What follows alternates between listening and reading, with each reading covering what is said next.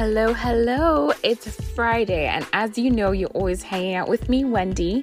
Thank you so much for joining me on The Truth is Barrel Proof. Please go ahead, download our podcast. There's so many amazing um, contributors on this podcast that are wanting to give you the best quality of uh, bourbons, gins, anything in the spirits world, we've got you. Um, follow me as well on my Instagram page. It's difficult to pronounce, but I'll spell it out for you. It's uh, Tathelana EST83. So that is T A T H E L A N A EST83 on Instagram. But again, I just want to welcome you again. As you know, you're always hanging out with me on Friday. So I wanted to do something a little bit different, and I think I'm going to incorporate these episodes into our future programming. Please reach out to me on Instagram and let me know if this is working out for you. Um, you can also hang out, uh, reach out to Jack at Hood Sommelier on Instagram just to let him know your thoughts, and we appreciate your feedback. Like I said today, it's going to be a little bit different. I'm going to give you four tips on how to try before you buy. Um, as I've mentioned before in a live with Hood Sommelier, is that we're willing to front the expense and the cost of trying all these bottles that are coming out.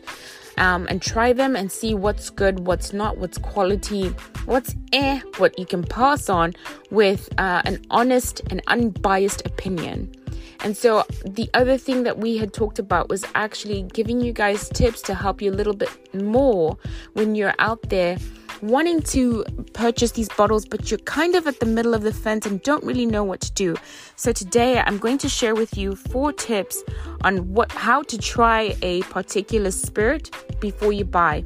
Now in this situation for me right now, I'm still in the world of bourbon and whiskey. It might be a little bit different for gin and vodka and so on, but this is going to be for my lovers of bourbon, my lovers of whiskey globally. So, um, what I wanted to share with you are the four things that I've actually tried. So, the first thing is restaurants.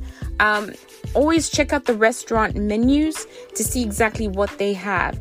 Now, the big thing I will tell you is stay away from, and I know it sounds a little disrespectful, but stay away from the low level shelf type of things. The reason why I say that is because you can always have that whenever you have an after work gig or something like that. It's something that you can easily get at the store. Look at the menu of the restaurants, they typically tend to have like a high shelf. Now, those pours can either be divided between a one ounce pour and a two ounce pour.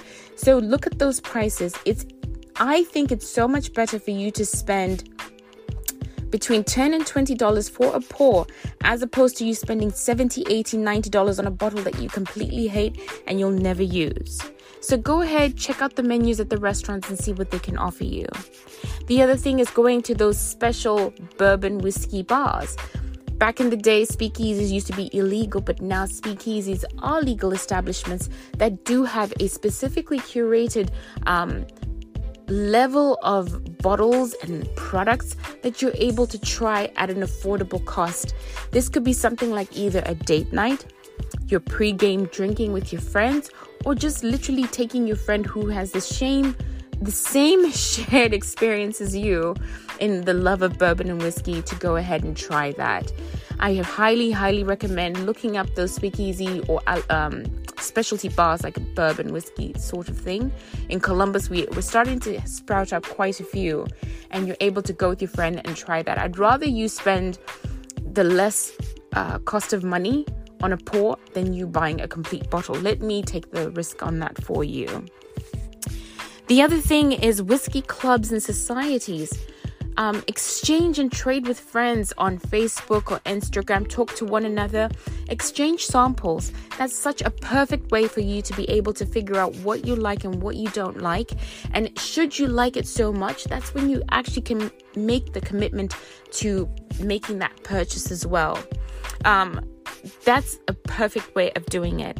And my last one, um, a friend of mine does it. Um, what he does is his friends all love bourbon. So once a month, they say, hey, you're going to bring two bottles. Everybody brings two bottles, and we're going to do a potluck. They bring food, side dishes, and they grill even in the winter. I know it's the Midwest, it's weird. But they bring that together and they're able to try it.